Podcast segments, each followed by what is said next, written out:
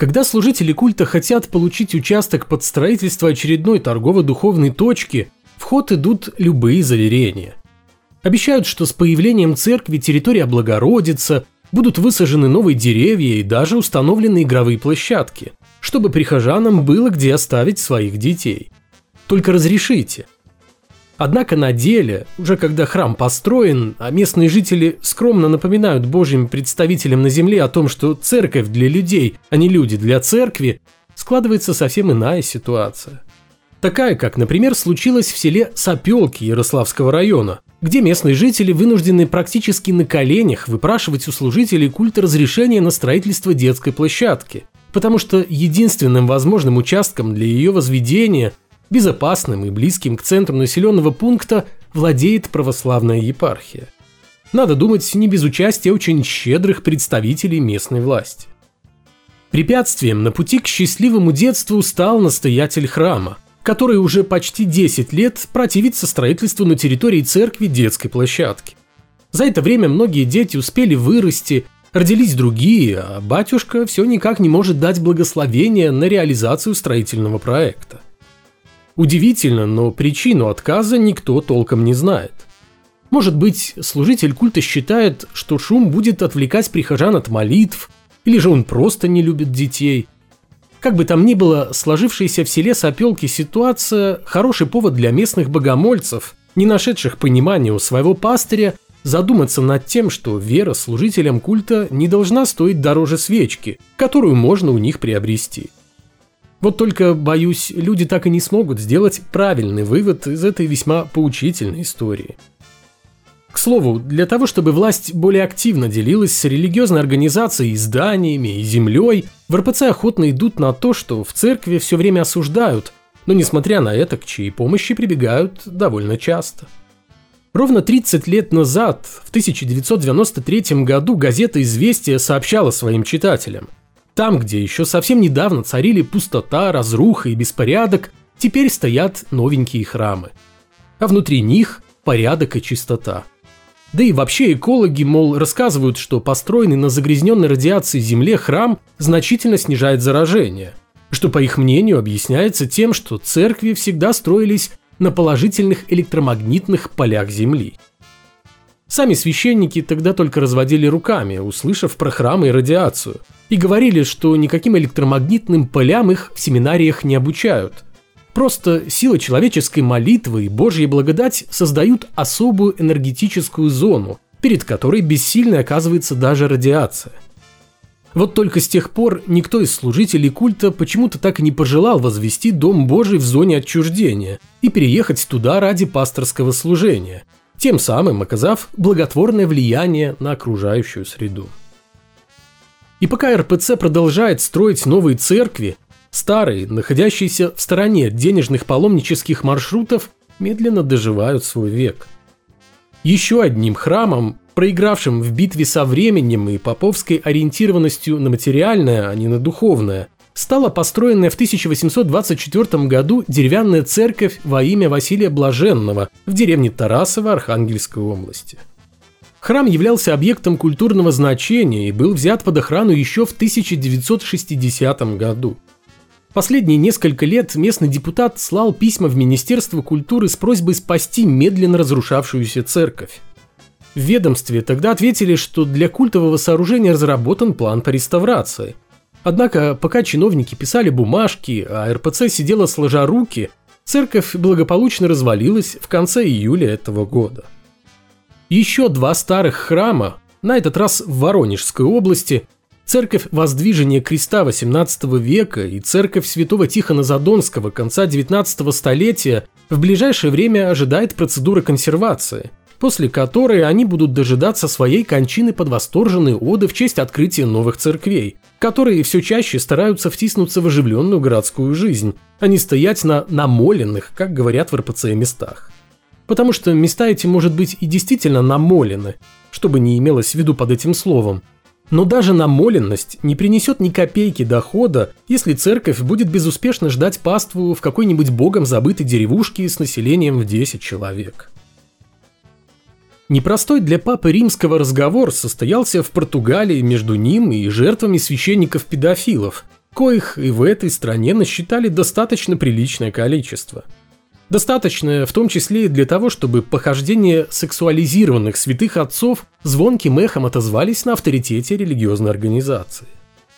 С середины 20 века и вплоть до 2022 года были зафиксированы 564 случая насилия в отношении несовершеннолетних со стороны служителей культа. В феврале прошлого года был опубликован доклад независимой группы, которая занималась изучением собранных сведений, и 512 фактов растления детей священниками подтвердились. Спустя месяц прошло заседание Ассамблеи епископов, на котором божьи люди, прекрасно понимая, что церкви уже никогда не отмыться от грехов ее представителей, а им самим и подавно, объявили о необходимости удвоить усилия в деле борьбы с педофилией в рядах католических священников. А позже провели общенациональный день молитвы за жертв сексуальных злоупотреблений и совестью в церкви. Именно так в Святом Престоле предпочитают именовать обычную педофилию.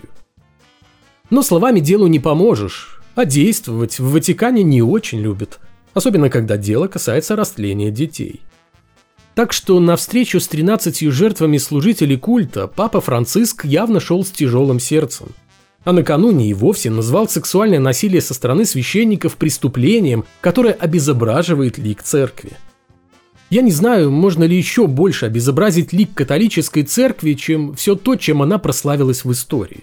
Больше, чем крестовые походы, преследование еретиков и ученых за их взгляды, религиозные войны, инквизиция, индекс запрещенных книг. Масштабы похождений педофилов в сутанах на фоне всего перечисленного, безусловно, меркнут. Однако следует учитывать то, что преступления на сексуальной почве, в которых повинны конкретные служители культа, это всегда большие трагедии таких же конкретных людей, и о них нужно и важно говорить. В то же время глава Ватикана выразил недовольство набирающим обороты секуляризмом и растущим безразличием к Богу. Последние, по мнению Франциска, сильно очерствили население, сделав возможным широкое распространение эвтаназии, гибель людей в вооруженных конфликтах и выбрасывание за борт жизни стариков. Вот только войны развязывают не атеисты. Это делали и делают вполне себе набожные правители. И не атеисты во имя отсутствия Бога убивают людей. Совсем другие люди, очень далекие от безбожия, расправляются с врачами из клиник, где делают аборты, или лишают жизни тех, кто сказал или сделал что-то, что люди посчитали оскорбительным для Бога и их религии. Франциск должен это прекрасно понимать, а потому его недовольство растущим уровнем секуляризма и никуда не исчезающим атеизмом скорее вызвано тем, что они лишают его испокон веков зарабатывающую на Боге религиозную контору неплохих и, надо сказать, очень легких дивидендов, которых и так не хватает из-за необходимости выплачивать компенсации пострадавшим от действий священников-педофилов. Вот и вся арифметика. 25 июля охвативший остров Сицилия пожар добрался до расположенной в лесу церкви, где хранились останки жившего в XVI веке чернокожего святого Бенедикта Мавра и блаженного Матео Диагридженто. Храм был серьезно поврежден спустившимся с горного склона огнем, а вместе с ним пострадали и мощи. Будто бы нетленные останки Бенедикта Мавра и также нетронутое разложением тела Маттео Диагриджента сгорели. От них осталось лишь несколько обугленных костей. Что весьма странно, ведь верующие любят после очередного пожара в церкви демонстрировать чудом не обгоревшие иконы. А тут речь идет ни много ни мало о телах святых. Но похоже, что этим летом Господь взял отпуск. Либо же на небесах решили провести экстренную кремацию святых останков. Уж не знаю по какой причине. Это верующие должны выяснить у своих вымышленных небесных покровителей. Которые тоже молчат. Что, кстати, и неудивительно. Между тем, в Кении, в самый разгар скандала вокруг пастора Пола Маккензи, уговорившего своих прихожан умереть с голоду для того, чтобы поскорее увидеться с Иисусом, началась необычная судебная тяжба. Местная атеистическая организация пытается добиться от государства своего официального признания. Поводом для этого стало обращение в суд христианского епископа Стивена Ндичу, который потребовал лишить атеистическое сообщество выданной ему ранее регистрации. Служитель культа уверен, что никаких атеистов, а тем более объединенных в организацию, в Кении быть не должно – потому что Конституция страны признает существование Бога.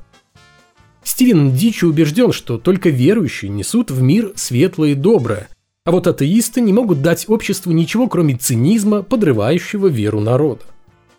«В Кении невозможно отделить государство от религии», – сказал епископ.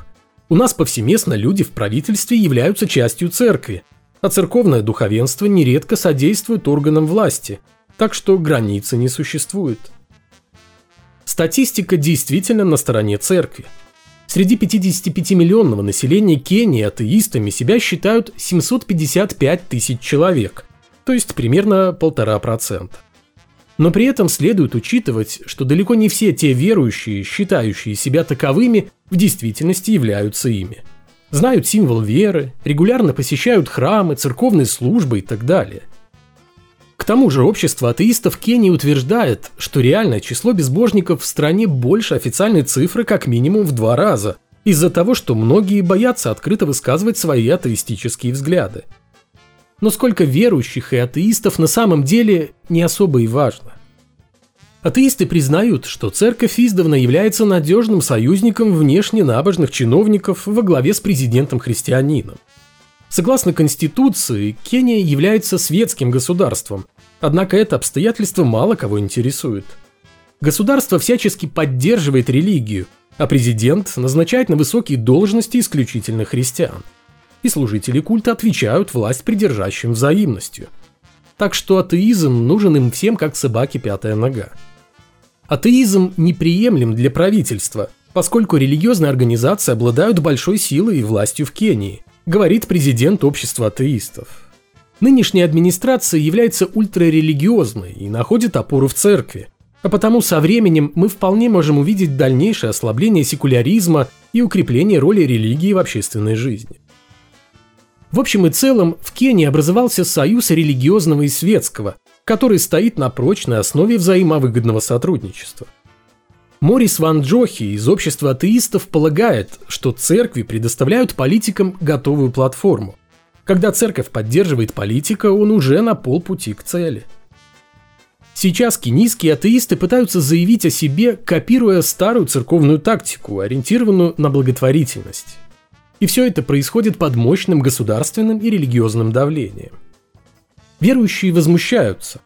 Как же так ведь? 85% населения страны христиане, а вера в Бога закреплена в Конституции. Однако, вместо того, чтобы бояться безбожников, богомольцам лучше бы обратить свой взор на своих собратьев по вере, которые готовы убивать гораздо охотнее любого неверующего. В соседней с Кенией Уганде все никак не могут поделить своего бога христиане и мусульмане.